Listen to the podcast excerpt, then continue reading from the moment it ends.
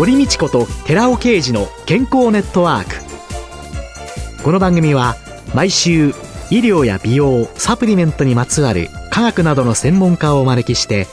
私たちの健康のために役に立つお話を伺う健康生活応援番組です。包摂体サプリメントと MGO マヌカハニーで健康な毎日をお届けするコサナの提供でお送りします。ここでコサナから番組パーソナリティで神戸大学客員教授寺尾啓二社長の著書日本人の体質に合った本当に老けない食事術のご案内ですシクロデキストリンの研究の第一人者寺尾啓二社長がアルファリポ酸、L カルニチン、コエンザイム Q10 など体内で作られる有効成分ヒトケミカルの効果的な摂取による代謝の促進と健康維持のための食事術について解説しています。寺尾啓治小佐奈社長の著書、日本人の体質に合った本当に老けない食事術、好評発売中です。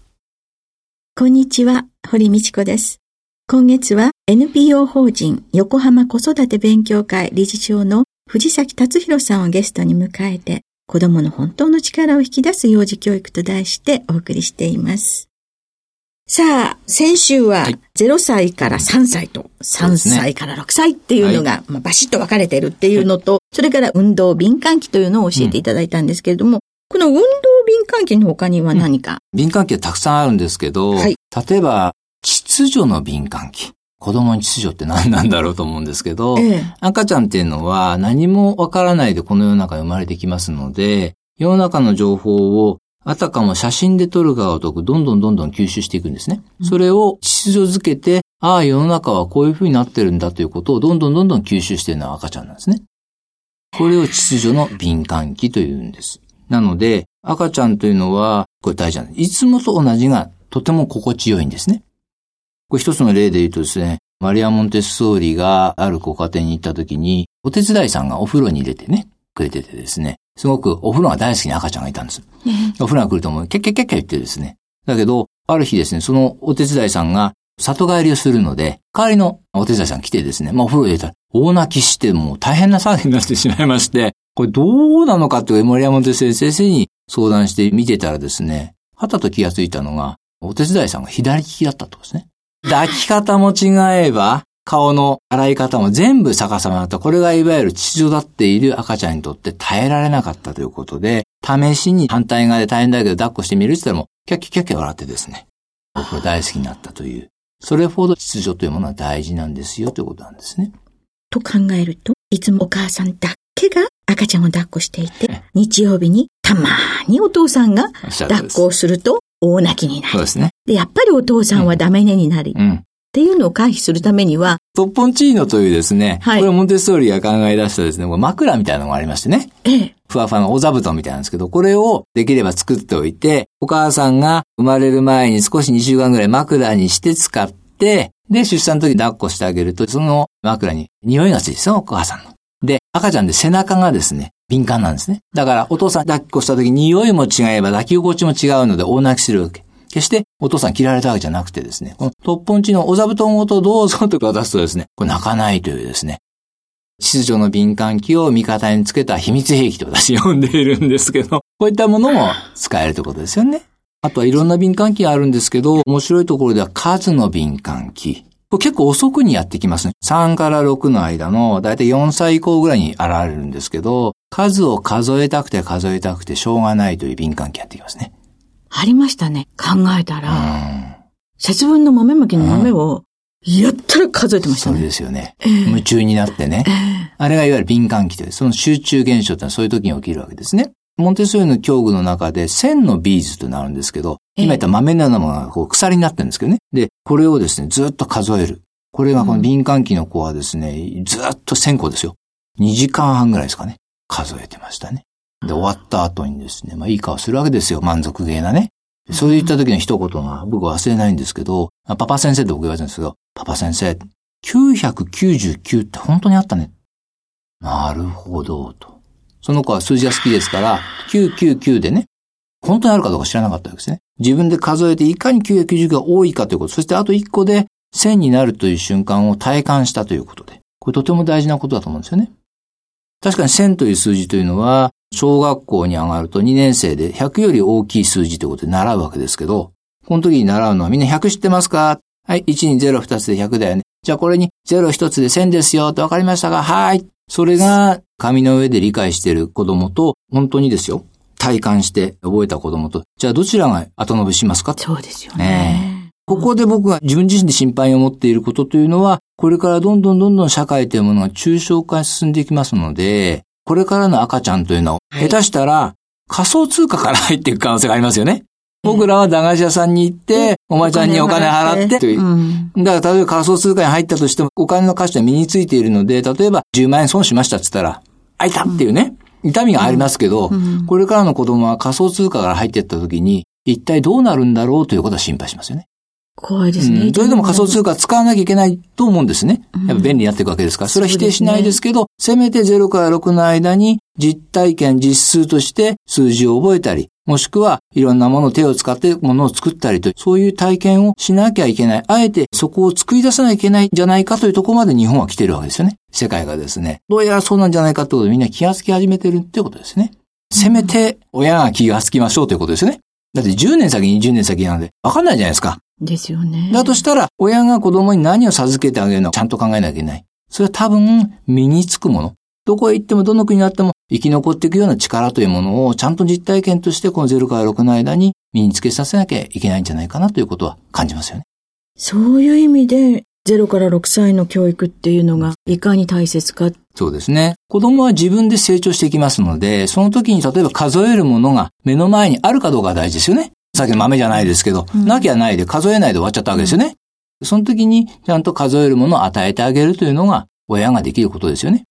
それと先ほど、はい、線のビーズ数えるのに2時間、うん、それだけ親が待てる おっしゃったですね。それを見守れるかどうかが子供が伸びるかどうか。藤井聡太さんのね、お母さんが言っていたのは、うん、子供の集中をいかに妨げないか、それだけを考えてました。その一言なんですね。だって家帰ってきて6時間も将棋指してたら、いい加減漢字覚えろってここまで出ちゃいますよね。ですよね。それをモンテストーリエに言ってたかのか、それとも体感的に知ってらっしゃったのか、多分両方だと思うんですけど、ちゃんと親子、それからおじいちゃんおばあちゃんも含めて、彼の集中というものを見守ったから、今の彼があるわけですよね。そこが一番のキーワードなんじゃないかなと思いますね。はい。うんそういう中で、先ほどお父さんが子供を抱いたりとか、お風呂を違うシッターさんが入れたことによって、右利か左利かで大泣きしたよっていうのがあったんですけど、大泣きするパターンって どういうのがあるんですか？そうですね。今言ったのは一つの秩序の敏感期ということでね。はい。わけわかんないなしますよね、子供ってね。何がいけないんだろうと思うわけですけど、その時に一つは、もしかしたらいつもと違うやり方、やり方飛ばしてしまったり、違う方向を取ってしまったのかなというのは一つですよね。はい。で、もう一つは、運動の敏感期でも自分でやりたいという気持ちが強いわけですよね。はい。それを途中でやめさせられてしまった。もしくは誰かに代わりにやられてしまった時に子供は大泣きしますよね。この間もうちの家の前の階段をですね、歩き始めの子が一生懸命楽しそうに上がってるわけですね。一人で歩けたってことで嬉しくて嬉しょうがない。お母さん急いだんでしょうね。行くわよガバって担ぎ上げたらもう子供大泣きですよね。大事な今お仕事をしているのにそれを中断させられたら、お泣きしますよね。これはお母さんも良かれと思ってやっていることが多いところですね。お母さんがやった方が早いから、お父さんがやった方が安全だから代わりにやってあげるよ。これを代行と言います。このことによって子供が本当に伸びている瞬間を積んでしまうところですね。今まさに子供は集中して一人でやろうと思っている瞬間を代わりにやってしまうことによって、その目を積んでしまうということですね。とても恐ろしいし、良かれと思ってやってるんで、そのことを知ってるかどうか、そういう目を持つかどうかがとても大事ですよね。これ、大泣きした場合の二つ目。そして三つ目が、いわゆるイヤイヤ期でしょうかね。これもあります。だいたい2歳ぐらいですかね。何もやっても大泣き。何をやってもいやいや、何をやってもぶん投げるとかね。必ずあると思うんですけど、言葉も喋るようになってきて、できることが増えてくるんですね。自分のやることがどこまで通用するかなと試してるというような時期ですよかね。なので、こちらもですね、あまり閣下せずにですね、交通整理っていうんですかね。君の言い分はここまでは通そうと。ね。でもここはダメだよ。ちゃんと冷静にこうやる必要がありますね。で、それでもダメな場合、思い出していただきたいのは、なんとか木でございますんで、始まりがあって終わりがありますので、二十歳になってもいやいや言ってる人いませんので、いやいや木なんだなと。な、終わるのを待つかという考え方も一つかもしれないですね。これはイヤイヤ期なんだって、一つの発達の過程よって思えれば、気持ちは楽になりますよね、物事にこだわりが強くて困りますとか言うんですけど、うん、こだわる子ほど伸びますからね。こだわりがないと、やっぱりね、うん、それだけ何でも取り入れてたら、人生伸びないですよね。いや、これだけ譲れない。これだけは、俺は自分でやるんだという気持ちが強い人間ほどやっぱ伸びていくことを考えると、後伸びするのかしらと思えばですね、ちょっと気持ちがね、楽になります、ね、大変ですよ。大変だけど、気持ちは少し楽になるんじゃないですか？ということで、この3つ。この3つ知ってるだけでも、少しはね、子育て楽になるのかなと思いますね。大泣きするときの3パターン。パターンですね。で、そういうイヤイヤ期とかいろんなところで、うん、褒める、叱っちゃう場合。すごく質問も多いし難しいと思うんですけど、モンテッソーリの僕らの教師というのはあまり子供のことは褒めません。でしょ？うん。でというのは、子供というのは自分で課題を見つけて自分の力でやっている、自分のためにやってるわけですから、それを褒めるというのは失礼なんじゃないかなというのは僕らの考え方ですよね。褒められるからやってるわけじゃないです。もしくは、おだてるって言葉ですよね。おだてるっていうのは、子供がなんか大人から見ていいことしたので、褒めたたえることによって、もっとやらせようみたいなね。やらしい頃があるわけですよね。でも子供たちも神聖な気持ちで物事に集中しているわけだから、それは褒める必要はないですよと。ただ認める必要はあります。頑張ったよね。うん、自分で主張できたよね。見てたよっていうことは必ず言います。シグナルは必ず送ります。それが対等な人間として、ね、子供だから褒めるけど、そんなだって大人同士でやったら失礼でしょ？馬鹿してんじゃないよと思うじゃないですか。そういうことないように、子供に対して対等な人間として考えたときには、君やったことは認めたよと。素晴らしいよね。一人できたよね。ってことは伝えますけど、それを拍手したりですね、いろんなことして褒める必要はない。そういう行動をしていると、拍手しないとやらない子になっちゃうんですよね。大人は見てないとこでやらないんでは困ります。自分の中にそのエンジンってものがなきゃいけないと思うんですよね。褒められるからやるんじゃない、うん、ないということですね。うん、あと叱るはどうですか？叱るですね。モンテストーリの教師の中にはですね、叱るという概念ないんですよ。だけど、だけどですよ。僕はやっぱり親として、一応親として考えたときは叱ることは必要だと思います。叱るというね、その子がこのままその行動を続けていくと将来困るから、そのことをちゃんと伝えるということが強い口調になって叱るという形になるわけですから、叱らないのも失礼だと私は思っています。これ自分の意見ですね。はい。で、叱るときもですね、一つのポイントとしてはですね、ちゃんと叱る。厳しく叱るということですね。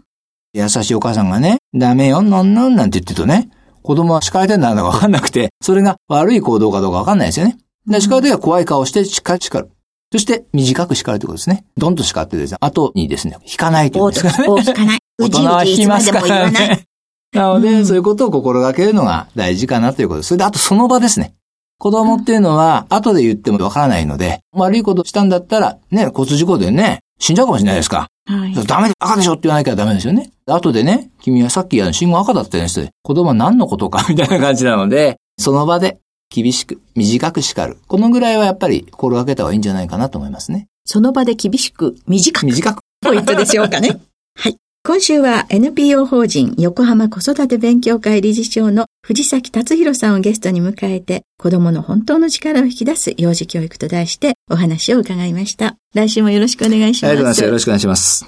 続いて、寺尾刑事の研究者コラムのコーナーです。お話は、小佐奈社長で神戸大学医学部客員教授の寺尾啓二さんです。こんにちは、寺尾啓二です。今週は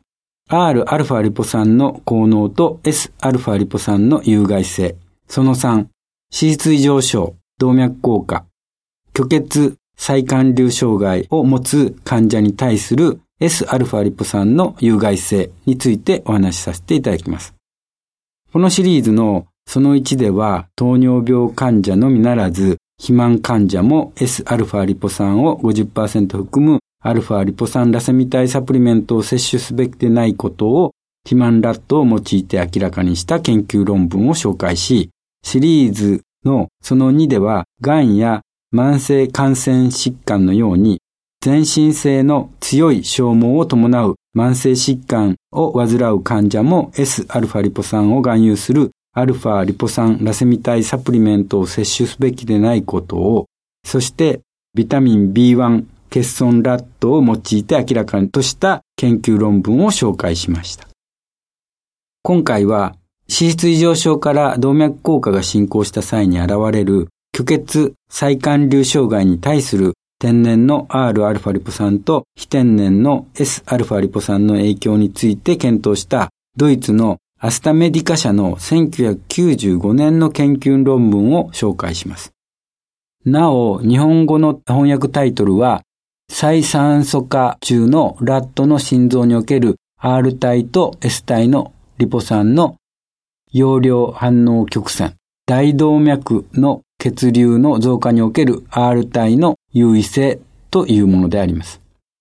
その前に、脂水上昇、そして動脈硬化症から起こる虚血再管流障害とは一体どんなものなのか説明しておきます。脂質異常症から動脈硬化が進行すると、破壊された血管壁の破片が血流に乗って移動し、脳や心臓の微小血管に血栓を生じさせ、その結果、脳梗塞や心筋梗塞を起こします。血栓によって長時間血流が止まることを虚血と言い、酸素不足となります。酸素不足になると、当然エネルギー物質の ATP は作られず、周辺の細胞は壊死してしまいます。運よく血流が再開することを再還流と言いますが、再還流されても血流がうまく元に戻らないと、その部位に活性酸素が発生し、周辺の細胞に障害を与えるのです。こういった一連の障害を虚血再還流障害と言います。この研究では、虚血再還流障害のモデルとして、ラットの心臓において、酸素正常状態から強制的に60分ほど低酸素状態とした後に再び酸素を与えた時の大動脈の血流を検討しています。最初の酸素正常状態の際の大動脈の血流を100%としまして、低酸素状態の際のアルファリポ酸の R 体と S 体の各濃度で処理し、再酸化時の血流が最初の酸素正常状態の血流にどのくらい近づくかを評価したところ、R 体はコントロールに比べ明らかに血流が改善され、元の酸素正常状態の血流に近づいていますが S 体の場合はコントロールの血流よりもさらに悪化していることが分かります。お話は小佐野社長で神戸大学医学部客員教授の寺尾啓二さんでした。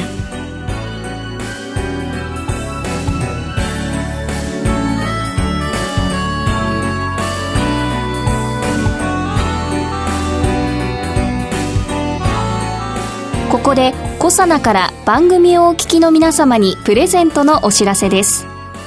環状オリゴ糖で包み込むことによって吸収性を高めたクルクミンにニュージーランド産マヌカハニーを配合し食べやすいリンゴ風味に仕上げたゼリータイプのサプリメントコサナのマヌカハニーとリンゴのデザートを番組をお聞きの10名様にプレゼントします。ご希望の方は番組サイトの応募フォームからお申し込みください。コサナのマヌカハニーとリンゴのデザートプレゼントのお知らせでした。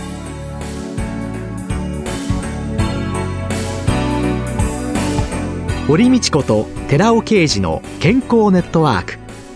この番組は包摂体サプリメントと MGO マヌカハニーで健康な毎日をお届けするコサナの提供でお送りしました。